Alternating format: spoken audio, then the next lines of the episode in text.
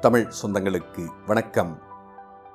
Sathyan audio books வழங்கும் அமரர் கல்கியின் பொன்னியின் செல்வன். குரல் சத்யன் ரெங்கநாதன். முதல் பாகம் புதுவெள்ளம்.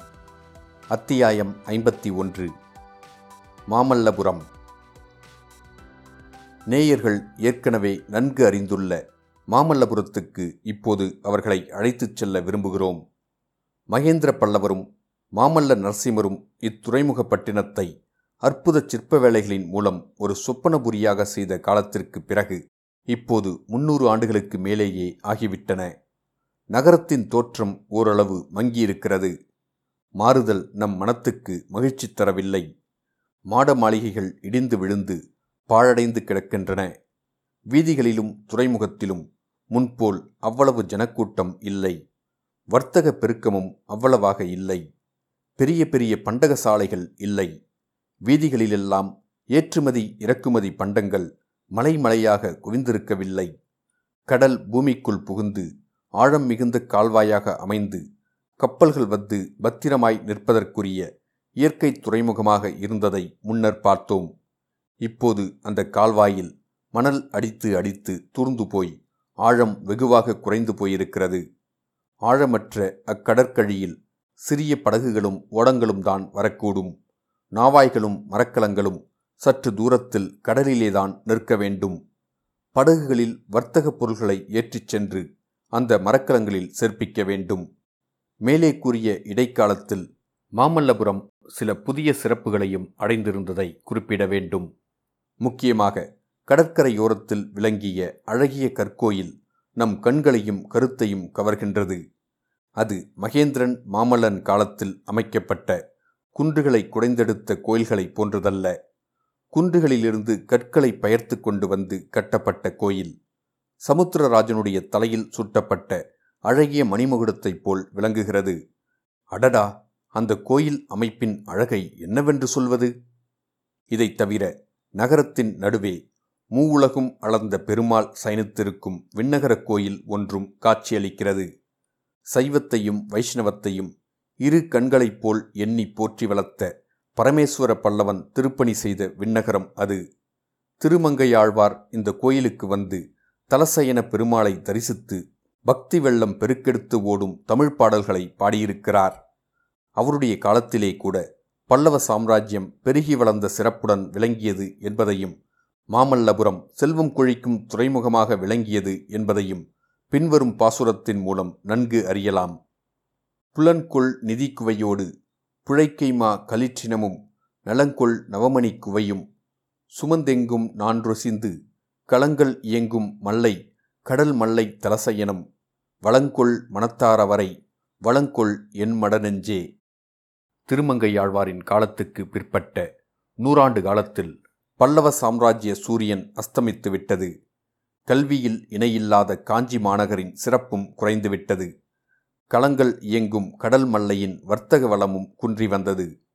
ஆனால் தமிழகத்துக்கு அழியா புகழ் அளிப்பதற்கென்று அமைந்த அந்த அமர நகரத்தின் அற்புத சிற்பக்கலைகளுக்கு மட்டும் எந்தவித குறைவும் நேரவில்லை. பாறைச் சுவர்களில் செதுக்கப்பட்ட சித்திர விசித்திரமான சிற்பங்களும் குன்றுகளை குடைந்து எடுத்து அமைத்த விமான ரதங்களும் முன்னூறு ஆண்டுகளுக்கு முன்னால் அவற்றை அமைத்த காலத்தில் விளங்கியது போலவே இன்றைக்கும் புத்தம் புதியனவாக விளங்கின பண்டங்களை ஏற்றுமதி செய்வதற்காக வந்த வர்த்தகர்களின் கூட்டத்தை காட்டிலும் சிற்பச் செல்வங்களை கண்டுகளித்துப் போவதற்காக வந்த ஜனக்கூட்டம் அதிகமாயிருந்தது. மாமல்லபுரத்து வீதிகளின் வழியாக இரட்டை குதிரைகள் பூட்டிய அழகிய விமான ரதம் ஒன்று சென்றது. குதிரைகளின் அலங்காரங்களும் ரதத்தின் வேலைப்பாடுகளும் பொன்தகடு வேய்ந்து மாலை வெயிலின் மற்றொரு சூரியனைப் போல் பிரகாசித்த ரதத்தின் மேல் விதானமும் அதில் இருந்தவர்கள் அரசகுலத்தினராயிருக்க வேண்டும் என்பதை உணர்த்தின. ஆம் அந்த பொன் ரதத்தின் விசாலமான உட்புறத்தில் அரசகுலத்தினர் மூவர் அமர்ந்திருந்தார்கள். அவர்களில் ஒருவன்தான் வீராதி வீரனும் சுந்தர சோழரின் மூத்த குமாரனுமான ஆதித்த கரிகாலன்.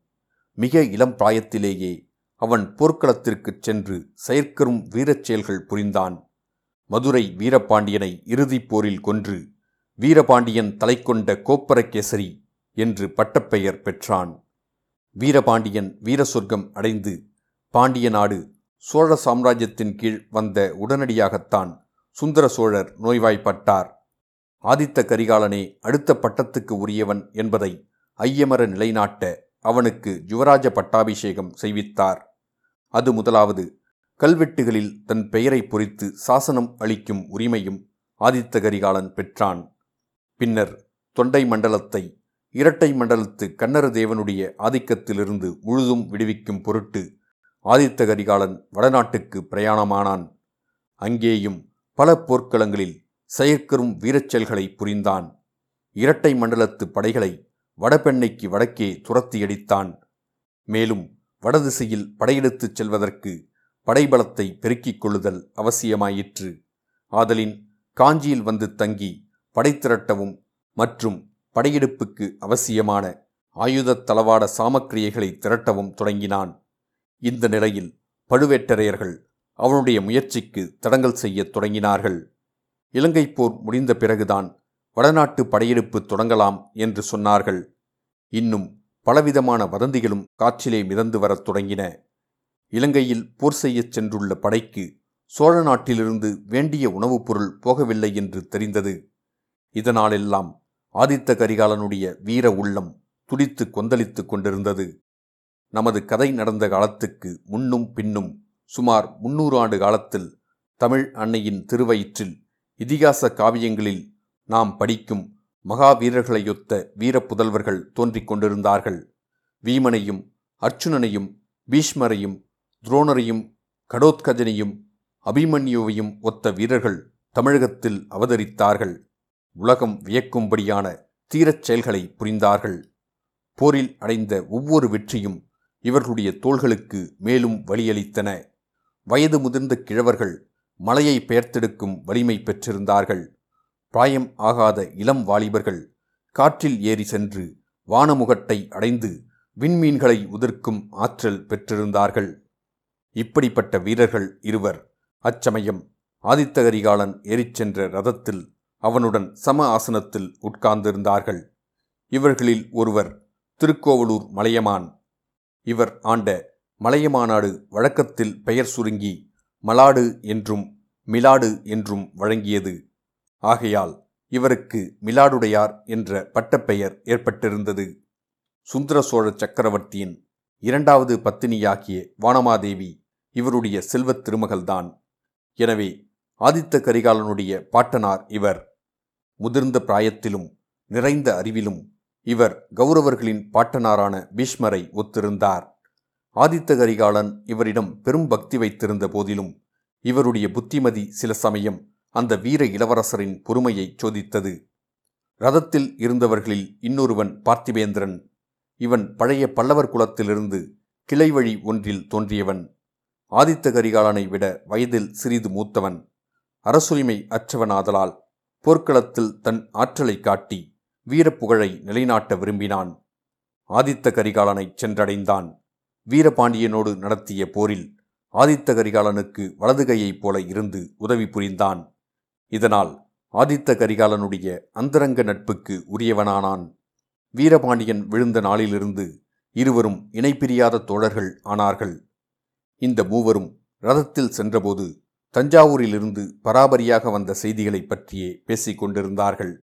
இந்த பழுவேட்டரர்களின் அகம்பாவத்தை இனிமேல் என்னால் ஒரு கணமும் சகித்துக் கொண்டிருக்க முடியாது.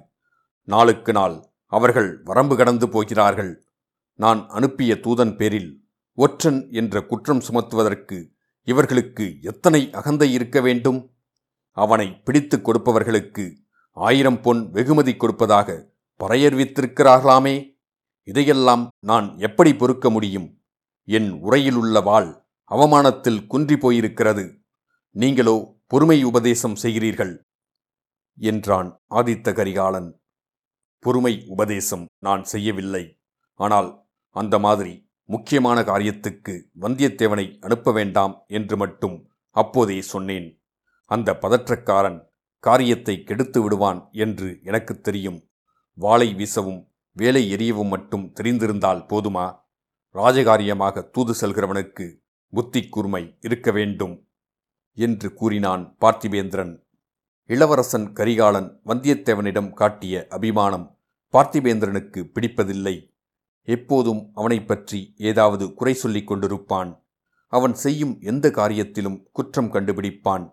ஆகையால் இந்த சந்தர்ப்பத்திலும் அவ்வாறு குற்றம் சொன்னான். ஆரம்பித்து விட்டாயா உன் கதையை? வந்தியத்தேவன் பேரில் ஏதாவது சொல்லிக் கொண்டிராவிட்டால் உனக்கு பொழுது போகாது. அவனுக்கு புத்தி கூர்மை இல்லாவிட்டால் வேறு யாருக்கு இருக்கிறது? எந்த விதத்திலாவது எப்படியாவது சக்கரவர்த்தியிடம் நேரில் ஓலையை கொடுத்துவிட வேண்டும் என்று நான் இட்ட கட்டளையை அவன் நிறைவேற்றிவிட்டான். அதனால் பழுவேட்டரையர்கள் கோபம் கொண்டிருக்கிறார்கள். இதில் வந்தியத்தேவனின் தவறு என்ன? என்று ஆதித்த கரிகாலன் கேட்டான். தாங்கள் சொல்லி அனுப்பிய காரியத்தோடு அவன் நின்றிருக்க மாட்டான்.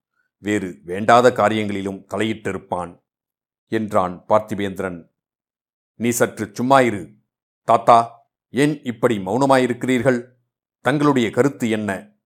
ஒரு பெரும் படை திரட்டிக் கொண்டு சென்று தஞ்சாவூரிலிருந்து சக்கரவர்த்தியை மீட்டு காஞ்சிக்கு அழைத்து வந்துவிட்டால் என்ன? எத்தனை நாள் சக்கரவர்த்தியை பழுவேட்டரையர்கள் சிறையில் வைத்திருப்பது போல் வைத்திருப்பதை நாம் பார்த்து கொண்டிருப்பது? எத்தனை நாள் பழுவேட்டரையர்களுக்கு பயந்து காலம் கழிப்பது? என்று பொங்கினான் ஆதித்த கரிகாலன். தம் வாழ்நாளில் அறுபத்தாறு போர்க்களங்களைக் கண்டு அனுபவம் பெற்றவரான திருக்கோவலூர் மலையமான் மிலாடுடையார் மறுமொழி சொல்வதற்காக தொண்டையை கணைத்து கொண்டார். இதற்குள் எதிரே கடல் அலைகள் தெரியவும் முதலில் இந்த ரதத்திலிருந்து இறங்குவோம். தம்பி வழக்கமான இடத்தில் போய் உட்கார்ந்து பேசுவோம். எனக்கு வயது ஆகிவிட்டதல்லவா? ஓடுகிற ரதத்தில் பேசுவது எளிதாக இல்லை என்றார். இத்துடன் அத்தியாயம் ஐம்பத்தி ஒன்று முடிவடைந்தது. மீண்டும் அத்தியாயம் ஐம்பத்தி இரண்டில் சந்திப்போம்.